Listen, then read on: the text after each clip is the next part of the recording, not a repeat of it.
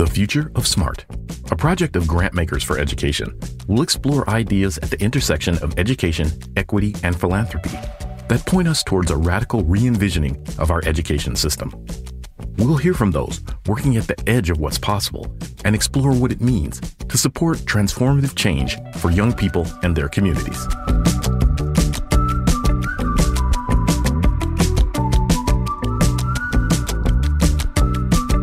Hello, everyone, and welcome to the Future of Smart podcast, a project of Grantmakers for Education. My name is Ulcca Joshi Hansen, Chief Program Officer of EdFunders, author of the award winning book The Future of Smart, and your host.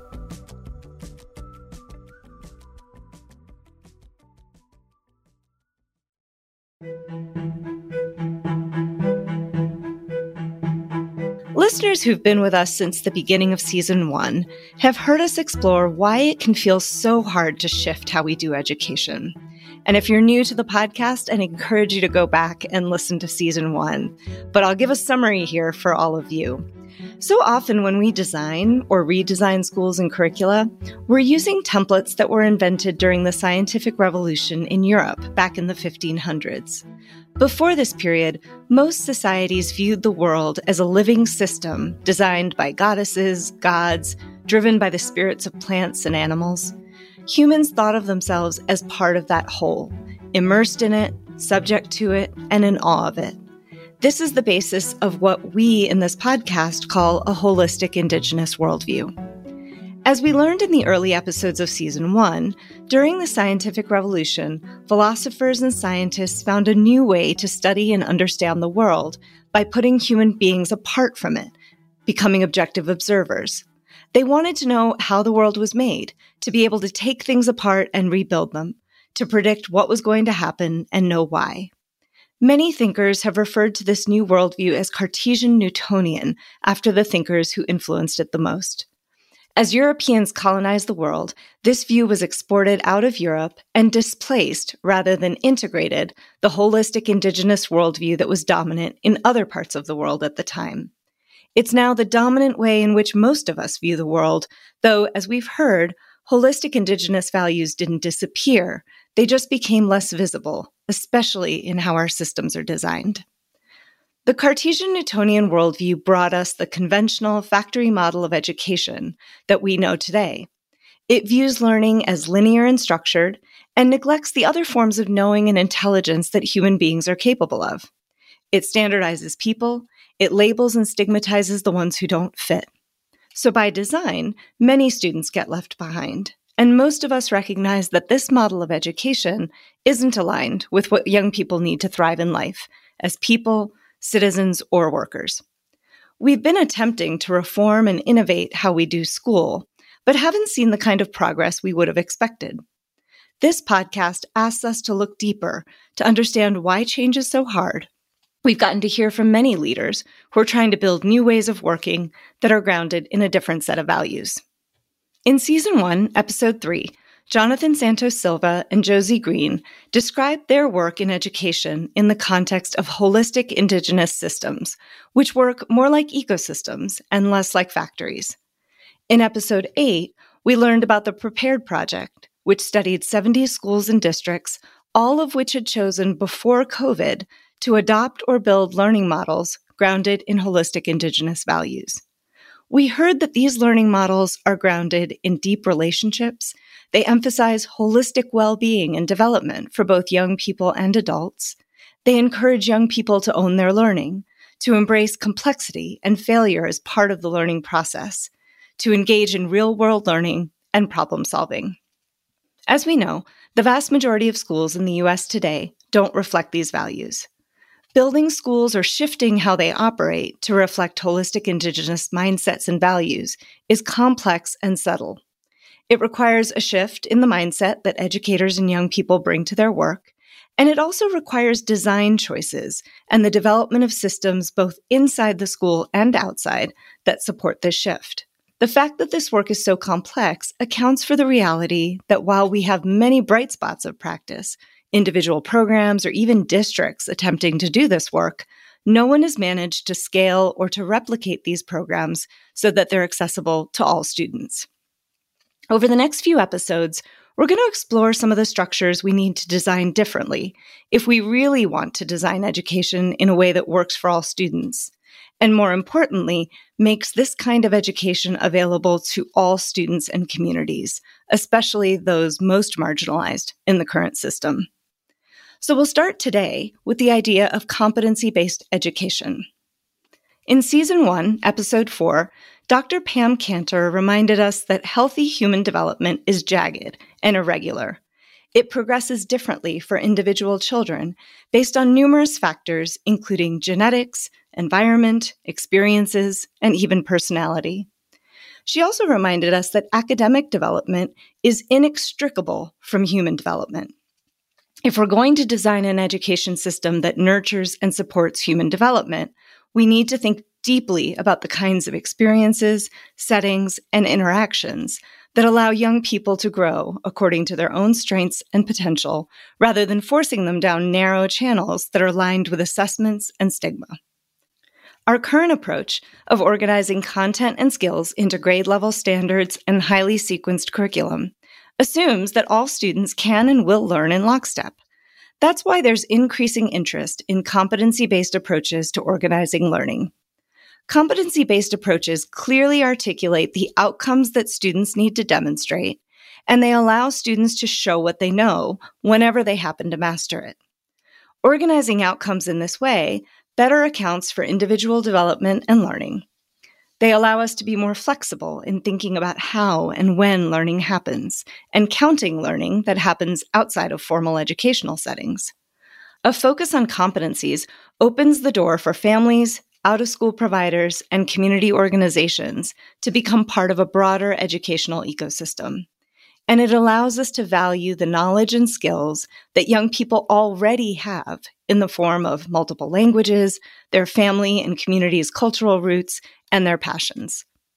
Any approach to education that hopes to be truly human centered, personalized, and equitable has to adopt some form of competency based education. But as with many things, the term competency based is now being used to describe a wide range of practices. Our guest today, Laurie Gagnon, is the program director for CompetencyWorks at the Aurora Institute. This initiative shares promising practices that are shaping the future of K 12 competency based education. Join us for a conversation in which Laurie helps us imagine how competency based approaches play out in programs that are on the leading edge of the push to reimagine how we articulate the outcomes we want for all students and organize learning and assessment to match those aspirations. Welcome, Laurie. Thanks for joining us today. It's great to be here. I want to start where we always start on this podcast, which is understanding that our personal stories, our, our personal journeys are often such a big part of the work that we do. So, introduce yourself. Tell us a little bit about um, how you got to be doing the work you do today and what makes you so passionate about it. I often reflect on that. I grew up in a, a tiny town, a paper mill town in northern New Hampshire. Um, my parents got married really young. Um, they graduated high school. They didn't go to college. And at some point for some at some point i realized that the world was not all french canadian and catholic and realized that there was a lot to explore. And i think back in my own schooling and i certainly had opportunities for leadership for doing um, things that my parents didn't have opportunities for like learning a musical instrument um, you know doing kind of summer programs. And that set me on a trajectory um, into a liberal arts education. I, I was a sociology anthropology major. And I, I sometimes think about how that really shaped things as well for me because it, it's so interdisciplinary and it's so much about observing patterns and understanding culture and how we interact and why we do the things we do. Um, and so that that led me along with a minor in japanese led me to teach uh, in japan. So after a few years of teaching in japan i came back um, and became a high school history teacher.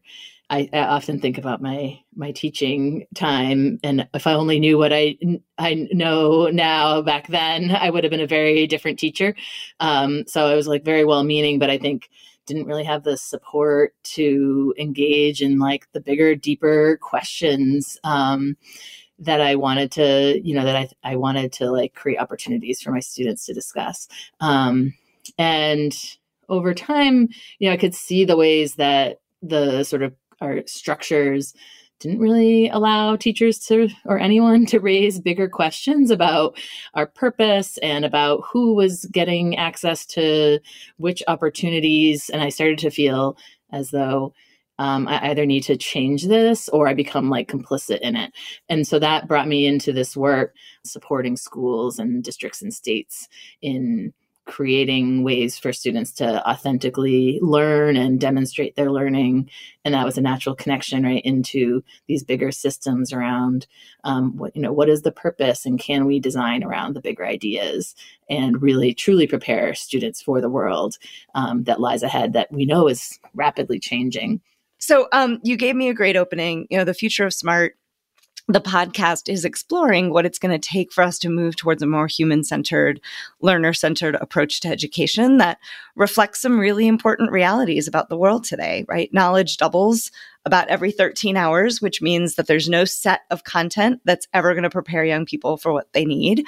Um, human development and learning right, are jagged, they're nonlinear, we're all unique, um, and we need to have an education system that honors that. And with AI and, and non biological intelligence, human beings, there's a really important question about how we lean into our comparative strengths. And if we want to get from where we are to where we want to go, there are a lot of things that need to change. Um, but there seems to be broad agreement that moving to a more competency based system is a really big lever. So that is where we are going to jump in today. Um, you work with the Aurora Institute that has supported the growth of competency based education. So I'm going to give you a layperson's definition um, of what competency based frameworks are. And maybe you can just react to it, flesh it out a bit. Instead of organizing around discrete subjects, programs that adopt a competency based approach concentrate on transferable skills like communication, thinking, or personal qualities. They lay out a set of expectations that learners must meet in order to demonstrate what they know and what they can do with what they know. Learning is visibly demonstrated and assessed over time by multiple methods and multiple assessors. What's your reaction? Where does that fall short? Yeah, I mean, I think that is a wonderful start. I'll just add a little bit and reinforce. So it's really this learner centered framework um, and the way that Aurora Institute thinks of it that is really ensuring that every student, no matter what their abilities, learns what they need to learn in order to thrive. So it's really designed around the learner and their evidence of learning, not around time. And I think that that most of us right we we want we believe that learning is the goal of the current system but when we kind of unpack that and think it through um, we realize that it's not actually the main the main focus of our our status quo typical system so you know for example we when we're thinking about moving through the curriculum, like we're done this unit, we take a test. Um, okay, you got 70% or sometimes even 60%. And we don't even know if the learner like missed something essential in their learning. So the learning is obscured uh, in service of moving everyone through the system. And it then becomes just a, a, a sorting and ranking. And hopefully learners learn enough um, that they can navigate the world. So CBE is really designing around those learning outcomes. So those learning goals are known by the learner and they have choices in their learning. We're paying attention to um, learning in different ways and demonstrating in different ways, and the student having choices in their learning. So it's not just learning for a demonstration on um, this assessment. The learner has that ownership. Um, and they know what their skills are and their knowledge, and then they can then have choices in where and how they're going to apply that. I remember somebody explaining competency based and using the the sort of illustration of teach of swimming, and they're like, you know, in your current system, you would say swimming, and if you know swimming, you maybe know how to spell it, you know, kind of the definition of it. You can maybe describe what a front stroke is and a breaststroke is and a backstroke is. Um, and then we assume you know it. Competency based education would say, you know how to swim if you can swim. And so let's get a little bit more concrete um, for folks who are listening. So I went ahead and found an example of competency based education that the OECD uses that's based on work that is done in British Columbia. So they have a lot of different competencies. I named some of them at the beginning thinking, communication, personal and social competencies. So for communication, there are sort of four examples they give. So for kindergarten, what communications means and what it means for a student to be competent is that they share observations and ideas orally. For third graders, they represent and communicate ideas and findings in a variety of ways, such as diagrams and simple reports using digital technologies as appropriate.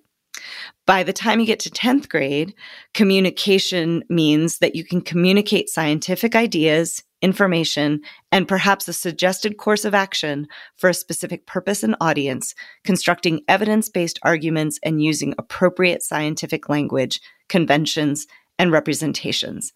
Let's unpack that. Tell us a little bit about why a frame like that is actually useful and how it helps us further some of the goals you named, which is choices for young people, um, appreciating that things can be variable in terms of pace or order, individualizing. Yeah, I mean, I think Right. It it starts to shift everyone's um, mindset into what I'm doing now is not just for now, right? It is building on something for the long term. And you know, some of these might seem like, oh well, of course, course we think like what you learned in first grade will help you in second grade. Um, but this is making that very intentional and explicit and bringing awareness to it um, so that what you're doing now is, is purposeful not only for the short term and for the moment, but is part, you're on a pathway, a progression that's going to develop over time. I remember going to a school where they had a sort of framework kind of like this posted up on the wall around what communication was. And I remember talking to a, a young man who was he was six. And I remember him telling me, he's like, here's where I am right now. And here, and he pointed to this box of what might be the a variety of ways, diagrams, simple reports using digital technologies. He's like, so now I was just learning how to make graphs on my computer because that's a different way, right? I'm not just talking about it, I'm showing it. So from a student vantage point, it's actually giving them a vision of where they're going and making explicit to him like a variety of ways, such as diagrams. And he was like, Great, so I need to figure out how to make a diagram and was learning how to do it. So all of a sudden, the agency was with him of saying, if I want to get to the next level, you know, here's what I need to do. So there's something about that that feels really powerful and this all needs to be cultivated and taught i think to learners the the culture is how do i produce what the teacher is asking me to so this shift is is making the focus on the learning that this is learning that is for me that I'm going to use. Once I can see the destination, I can then choose a path, right? I'm aware that I'm going to do this with intention. And we know that that's something that leads to lasting learning, right? Because now I'm tinkering and investigating um, different modes, or how do I do something a little bit differently, but still realize it's um, another way, right, to communicate. Um, and I can then be kind of t- digging into those nuances, learning how to learn. Um, and more and more, we're seeing that those skills are in demand in the workforce. It's what communities want for their students as well that they're able to adapt and um, meet the challenges that are unfolding in our world. So saying you're representing and communicating ideas it allows a student to actually decide hey my interest is in dinosaurs or my interest is in like my family's cultural background. There's lots of things you can communicate about but it's sort of agnostic and in some ways allows a student more choice um, allows them to have something that is representative of their interests or their community in ways that like normal standards don't because it's big enough to be specific about what you need to do but open enough to kind of give some room. Does that resonate with what yeah, you've seen very much. Competency based education is typically built around um, around the transferable skills and the dispositions um, that are transferable across disciplines and contexts but you still need to think about something. You need to mm-hmm. collaborate around something right? The a problem is going to have content um, specifics and concepts that you need to know. So that doesn't go away um, but it is it shifts it from being around um, not just covering content to amass the knowledge because that's we have access as you mentioned before like how much knowledge is growing and but also how much we have access to that right um, you know it's not that many that many decades ago that when you were reading the book right this is your chance to know this knowledge because you might have to give that book back and not mm-hmm. have it at your fingertips um, so the content knowledge still is in play but um, its relationship is is different, right? Yeah. No, and I appreciate you naming, right? So often we get into these binaries of it's, oh, it's content or these skills. And I think of it too as like what's being, what's driving what.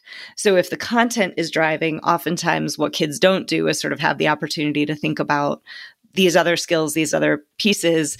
But if the if let's say 10th grade you're communicating scientific ideas information and a suggested course of action for a specific purpose and audience constructing evidence-based arguments and using appropriate scientific language conventions and representations. If the problem you decide you want to communicate about is climate change or um, you know international refugees um, and policies there's going to be a ton of content inside of that problem. So it, the content is not driving one other thing though that that that i was thinking about is when you frame things this way it gives clarity and visibility not only for a student but also for educators, parents, the broader community. How does framing things in a competency based way open up our kind of vision around where learn ha- learning happens, how it happens, with whom it happens, and why does that matter? Yeah, that's a great question. The idea of focusing around the learning and not just kind of going through the curriculum altogether is that we can say, oh, well, there are a lot of places that we're learning. It opens up the possibilities for learning that you know, learning is not the same as just the learning that happens in school within the walls of a classroom. Um, so it like offers opportunities to make it more permeable between like formal schooling, like learning in school, and then how we apply that. Um, and I think that there's yeah, a bunch of there's a whole spectrum of ways to do that, but I think it starts to answer the question about well, why are we learning this? You know, it helps it to say, okay, there's a context here, and I can then um, interact with the world around me. So whether that's within a school or classroom, like in a project, or seeing kind of the application, or actually getting out into the world and saying, you know, where what are the community needs and how can we apply what we're learning to solve those things? Um, you know it opens up those possibilities and some of that can be done collectively right? Um, as a group or a class and it can also be done independently right? Cte like career and technical education um, offers us when done well right offers us some insight into this as well like actually getting experience to do the job. And so it opens up all these new spaces for you know relevant and meaningful learning and and seeing how things connect. So there's kind of different entry points to thinking about um, you know where where those opportunities are for learners and that it can be um, happening in school but can also happen outside of school and from an equity perspective, the reality is that parents and families with means um, often make choices and do things because they are very aware of the learning that is happening when they take their child to a museum or on a trip where they maybe miss five days in school. They are aware of it, whether or not we have the systems to count it. They know that there is learning happening there, and we know that the gaps, right, um, between students who have those kinds of opportunities and students who don't actually widen over time. And so, framing learning in this way starts to open up um, the kinds of opportunities that I think we would say are valuable for all students because we are sort of saying that the learning can happen there. I often think, you know, how interesting it would be if every parent, when their child was born, got a little card that said, you know, between birth and five, your kid needs to be able to know and do the following things. They need to be able to communicate orally. They need to be able to like take care of themselves at home. But you make it visible. I think of it almost like a bingo board. And actually, so parents are like, oh, they have to learn how to do this. Well, this can happen when we're visiting our family or this can happen when i'm cooking with abuela in the in the kitchen right? Or this can happen when um, they're at summer camp. And it opens up um, opportunity and making use of the opportunity that so many of our children have that aren't necessarily seen in schools. I love that um, that idea. And i think that it um, to kind of bring out one thing that I think comes through with that. It's about the intention, right? It's knowing what the skills are, right? Then makes you see the world in a different way, right? You see then the opportunities. And I think that that's kind of a key piece of, um, a shift to a competency based system is that ability to observe and reflect and um, and think about like oh this experience helped me to learn these things. Um, it, it, invites a kind of broader kind of reflection to say, oh, what did I learn in this situation, right? And then the competency progression or framework, um, you can you can make different connections, right? We can have a similar experience, but maybe be focusing on um, on a different aspect. And I think that is a natural thing, right? Because we have different inclinations or we see different things in different moments. Um, but being able to then connect it helps us to then um, process that oh we, i've had this experience and i took away these things. It's just broadening and enriching our conception of what learning is what it looks like. And you know we throw this phrase around a ton lifelong learning. We want lifelong learners. Well part and parcel of that is actually having a mindset that learning doesn't just happen when you enroll in an online class or you're in a classroom with a teacher. It's everything is a moment where i'm learning. Whether i'm aware of that or not is different. And that mindset shift that you were describing feels like a really important piece. Um, I want to just switch tacks a little bit because my observation is that competency based education people use that phrase and often mean very different things. So, how are competencies different, for example, from academic standards or academic substandards? Because I think there are some people who will think about competency based as taking a standard and saying each of the substandards is a competency. Can you unpack that or help make that a little bit clearer for us? Yeah. So, I mean, on one level, like they are the same in that they're learning goals, right? They're learning goals of the system, and we're working towards helping learners learn and demonstrate them. And so, you know, you could then design a competency based system around, you know, smaller targets like you're talking about, or these bigger ones. I think in practice, though, there's this distinction of measuring every small little piece as those little competencies that lead to the outcome versus what we've been talking about, right? Are these broader, more transferable trajectories um, that apply across contexts? So I think we could pull out the skill components of that are embedded within standards, and when we kind of start to align them in a progression, we might start to see that those skills actually are um, are a continuum and a progression that's leading in a trajectory but that gets obscured when i you know see like grade one um, comprehension standard and i see grade three like you know 10 pages later right it's not connected in that way I think standards tend to be more like, okay, we're going to focus on this and we're going to focus on the next thing. And the competency is trying to emphasize that there's, um, that these build upon one another. Um, and that you're bringing attention to that larger picture. And I think the other standards, though, are more about the content knowledge, right? The, the content is like in competency based, it tends to be like a vehicle through which we're developing the transferable skills and dispositions. And I think it tends to live in the curriculum itself. Like, what are the learning experiences that we're going to explore? Um, what's that roadmap of conceptual development and exposure to different um, disciplines that happens in service of right um, demonstrating these transferable competency skills um, that we're designing around. So our communication example that we've been unpacking um, that can be applied right across disciplines, uh, across contexts um, to multiple goals, but it's in service. We're not trying to cover every possible content standard and that ownership, right? I think our most current standards are designed for teachers and educators. They're not designed really for students, right? Whereas a competency framework really truly should be accessible to a student. Again, with with support to understand what they're looking at and how to think about it, yeah, I, I, think you named something super important because I actually did. I spent two years doing research and went to schools and sort of said to them, I'm like, look, do you actually cover all of the standards, you know, in the thousand pages of standards? And without exception, um, when people were being honest, they're like, no. And everyone talked about power standards, right? These are the ones we've decided are the most important. And most of the rest, like maybe some kids get them through certain things. But so we sometimes, are, I think, are having a conversation about whether something like a competency based progression is better with this unset assumption that in the current system we're somehow doing all the stuff we say we do we know that's not true. So I'd love it if you could give us some examples. And let's start with elementary. Five to eight year olds are different than 15 to 18 year olds. You know, in the younger years, there's probably more consistency across the basic competencies, skills, content that young people need because it's creating the building blocks for future learning.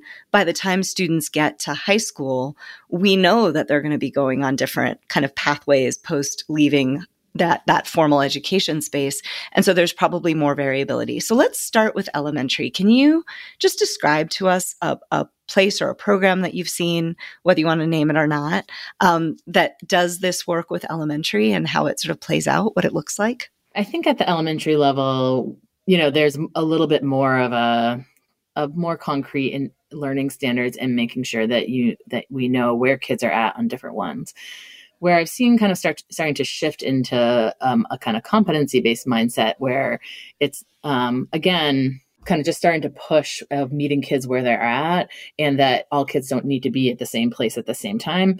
Westminster public schools and lindsay unified and harrisburg um, south dakota are examples of places where they're really clear on um, what it means to learn whatever those learning targets are.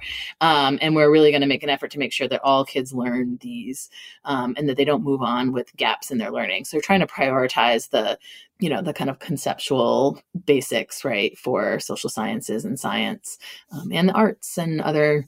Um, other disciplines and really allowing students to work at their own pace and make sure that students demonstrate those. I think the other piece about a competency based system that comes into play here is the idea of not yet. You're working where you are and we you are and we know what your next step is and and you're going to get there. And when you get there um, we're trying to design systems that don't hold it against you that you weren't there last time we checked. If you're um, moving at a slower pace how do you how do you move forward at a reasonable pace right? The goal is not to have like 25 year old eighth graders and i like to use the idea of um, riding a bike. Um, and if it takes me like, you know, a month longer or a year longer to ride than it takes you, like how long do you want to hold it against me once I figure out how to ride? And so I think that's kind of one of the main shifts, especially in elementary and middle school.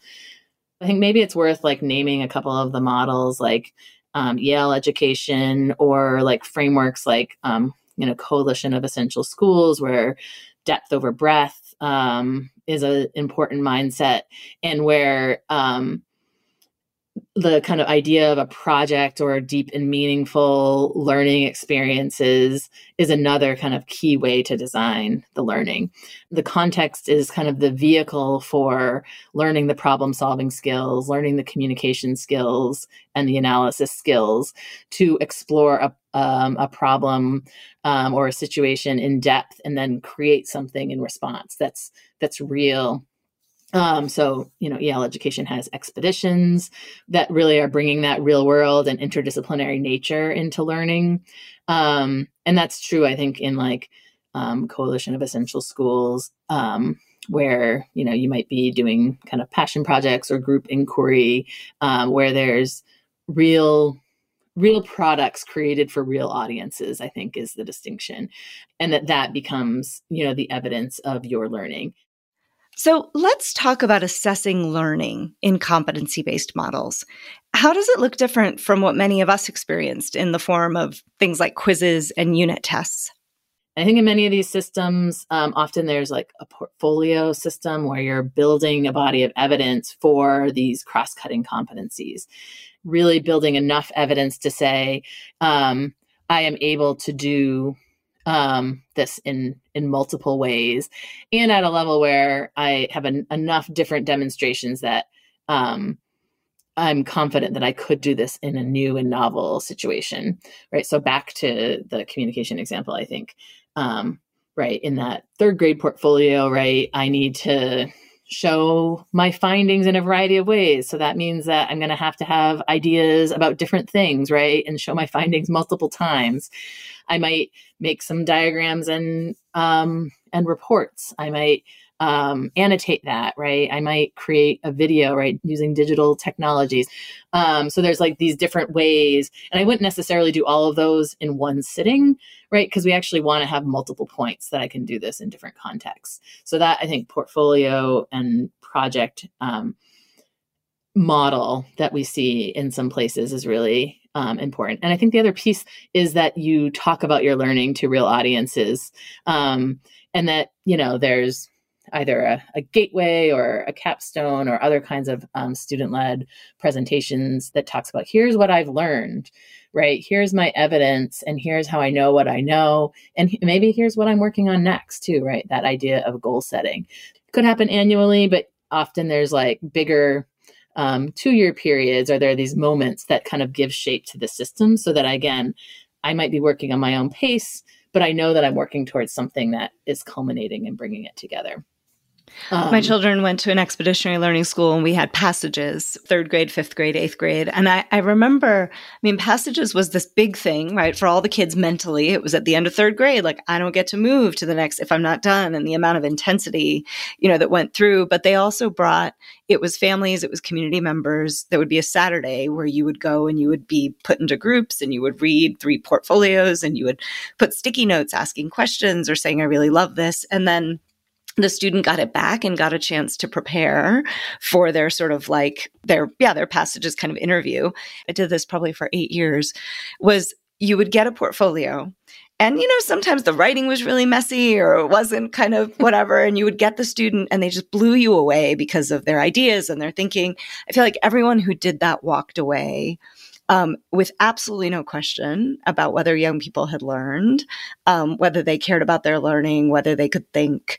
Um, but there was something really powerful about bringing the community in on that process, which started to answer abstract questions that maybe even folks listening to this podcast might have like oh well that sounds really you know amorphous and like how do you know kids are learning? And the answer becomes because we just saw them right? And we talked with them and we they walked us through this stuff and we're like of course they learned. I mean i think this just underscores that competency based education and the framework itself it needs to be a complete system right? How you assess what you how you get evidence of that um, is really important right? And then what you're also kind of alluding to is how we know whether it's working, right? From an equity perspective, I think sometimes people feel like they might be letting go of like um, rigor and really like that there are ways, right, to really show this. And it's going deeper, right? It's not about coverage and recalling vast amounts of information, perhaps, but there is that evidence of rigorous thinking. And, you know, that gets validated or affirmed, right? In this kind of relationship with the community, right? That parents and family and community members come in and they give feedback, right? And they ask questions. And so in that in that interaction, that is feedback for the learner, but it's also feedback on the system, right? That we can say, um, are we happy with the the level of uh, demonstration of learning that we that our students got to, and where could we support them better? Um, and I've heard um, different systems like the one you're describing, right? And been a part of those conversations where it's like, oh, we realize that um, we weren't really helping kids like talk about their learning and we just included some practice and talked about what makes a good presentation you know we like it helped us develop this this piece of our system that we weren't supporting the learning fully enough right? So it, it is like then you can use that right to think about how are we explicit in teaching kids the strategies and skills that they need in order to really demonstrate at the levels that we want and how do we help them be aware that this is part of what they're working towards. And i think you can take that further out right? Because then if um, you know you could have systems where outside people are giving that feedback um, or you're scoring work from other places right? And that's looking at work from other places or looking at work from within your school with other teachers is one of the most powerful learning experiences right? It's a it is a different kind of data right? We think of like yes uh, this uh, state test is going to tell us how we're doing but if you really develop a good local assessment system and it's a little bit of a leap of faith because doing portfolios feels very different than um, covering the standards for the standardized test. Um, but if you really do that well, um, the test just becomes extra information to validate that what you're doing is working in your system because you know, right? You've built a system and you know. And I think that that's kind of part of the mindset shift as well is that um, the external can serve a purpose, but we um, don't need to be completely passive, right? In building our learning system. Um, it can be a tool, but not sort of the be all end all judgment of that. If you go into our independent school sector and our private yeah. school sector, this is how the work is done. And there are opportunities for folks to go in and out of each other's schools to kind of have that external validation. The standardized testing becomes another data point, but it is not the driver. And so, again, from an equity standpoint, these approaches, these models exist and they exist robustly they exist less often in the public system in part because of the ways that systems and structures kind of make it hard, right? Which is why we're starting with this competency based lever. Could I ask one question just about multi aged groupings and classrooms and how competency based education makes those feel more viable and whether that's on balance a net positive, um, just in terms of what we know about development, learning, um, and kind of what you were talking about the not yet idea. Um, that if I'm with a teacher, I'm with a group for over two or three years, that mentally gives me a little bit more time to think about. So, can you tell us a little bit about the intersection between multi aged classes and groupings and competency based work? Yeah, I think that, I mean, there's a couple different elements that it brings out that relate to allowing learners to learn and, and feel like they um, are seen and belong in a system. We haven't really talked about that, but I think that multi-age groupings serve that purpose of relationship, right? It allows um, a teacher, a set of teachers to know students well and over time and not have to learn a new group of learners. Um, every year. So I think that's like one aspect is just that from a kind of building relationships and belonging and really knowing students like it's an asset.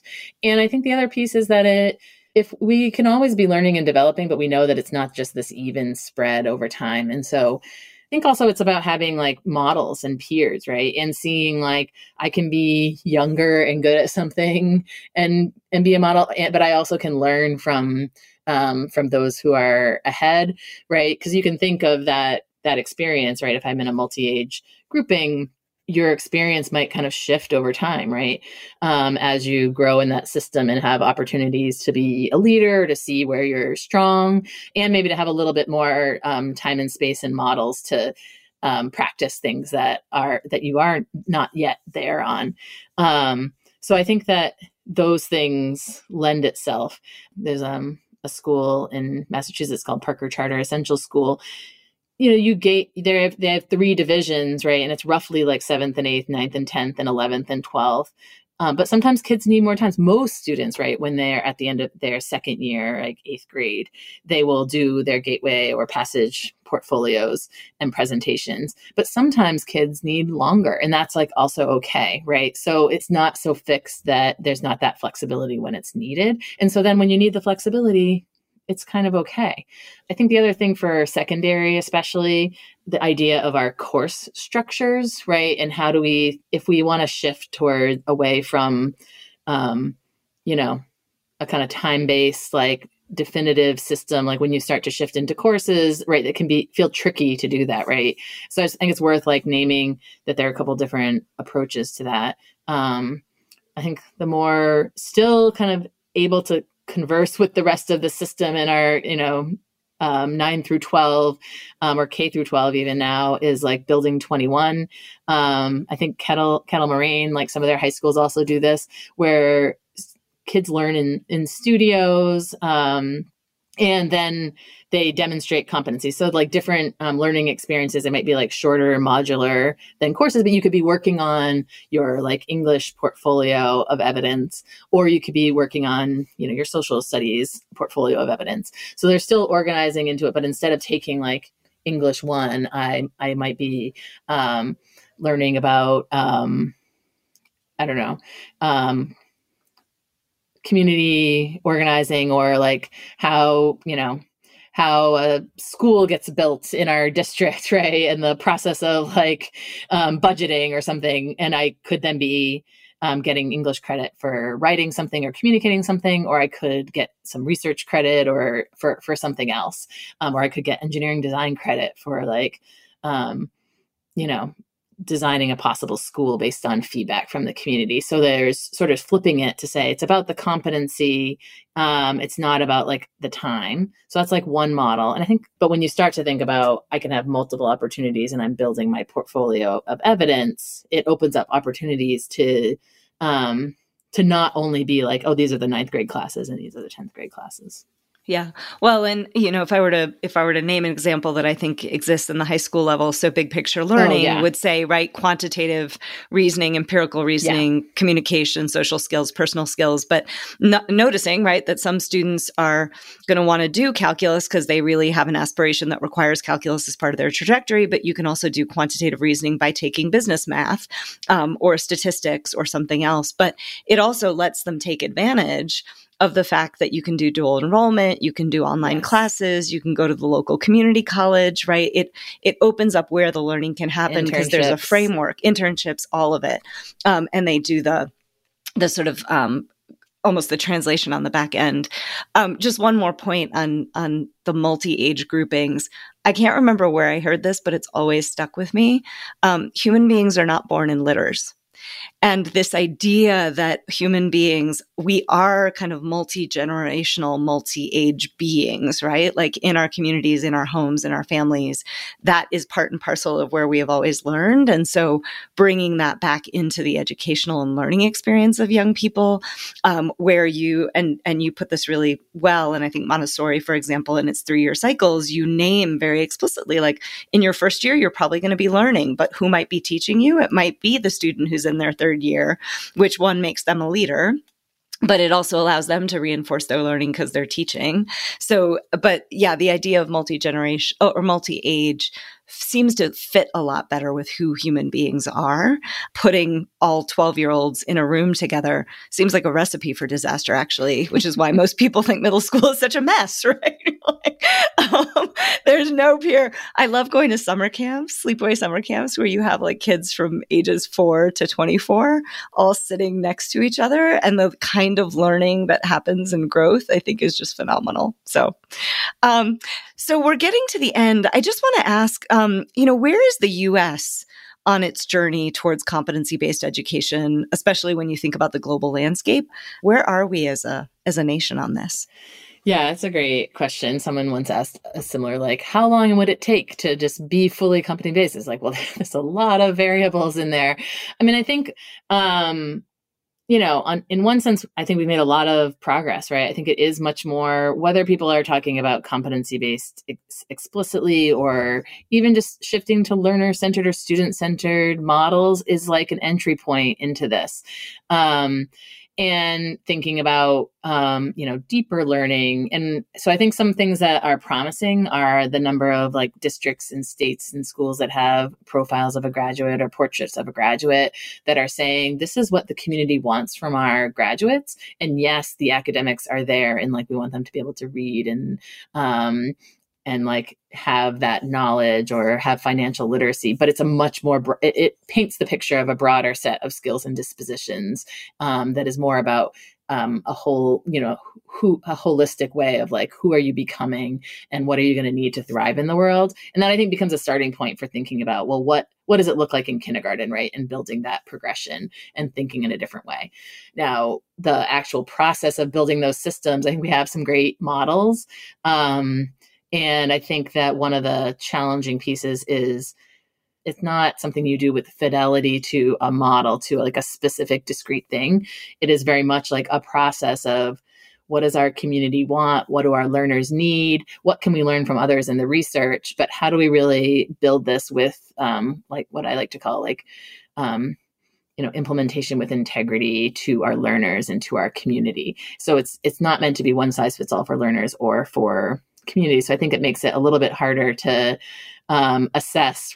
And I think we're at a place where we have a bunch of examples, some of them like going way back, like Montessori and big picture learning has been around for a long time that are doing things radically different and getting results, often with learners that weren't successfully served by the existing system.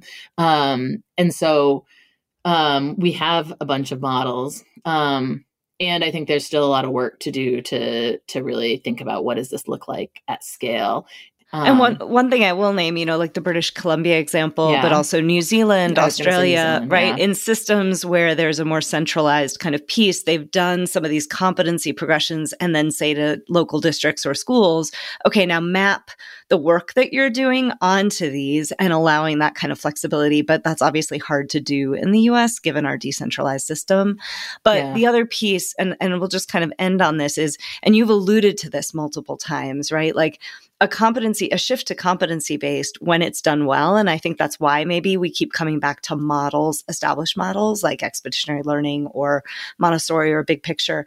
They need to exist inside of a, a coherent kind of instructional model or approach, because that's part of where the questions around what's the balance around rigor and what does it mean to have kind of expectations, but also assessments that correspond and professional development that allows educators to kind of do this and building the capacity of students. And so just for those listening, we're going to be having a couple of other conversations with folks that really have been thinking about what are some of these instructional models that that have promise of allowing competency based to sit inside of them and not putting all of the weight on individual educators or individual leaders to like create everything new every single time they want to do it. Um, so yeah. It's so important. I, I think about this like idea of a like kind of continuum of implementation on different dimensions of like how transformative. I think we're almost at a place where we can start to organize in that way. Just being able to like unpack some models, right? And kind of see how they're doing different things in different ways, I think makes it a lot a lot easier, right? To think about, oh, well, what have we done and where do we want to get started if we make this shift and we make that commitment in our community? Yeah. Well, Laurie, thank you so much for um, for your time. It was great to talk with you, and look forward um, to keeping engaged and seeing the spread of competency based education. Yeah, thanks for having me. It's been um, really fun to to to chat.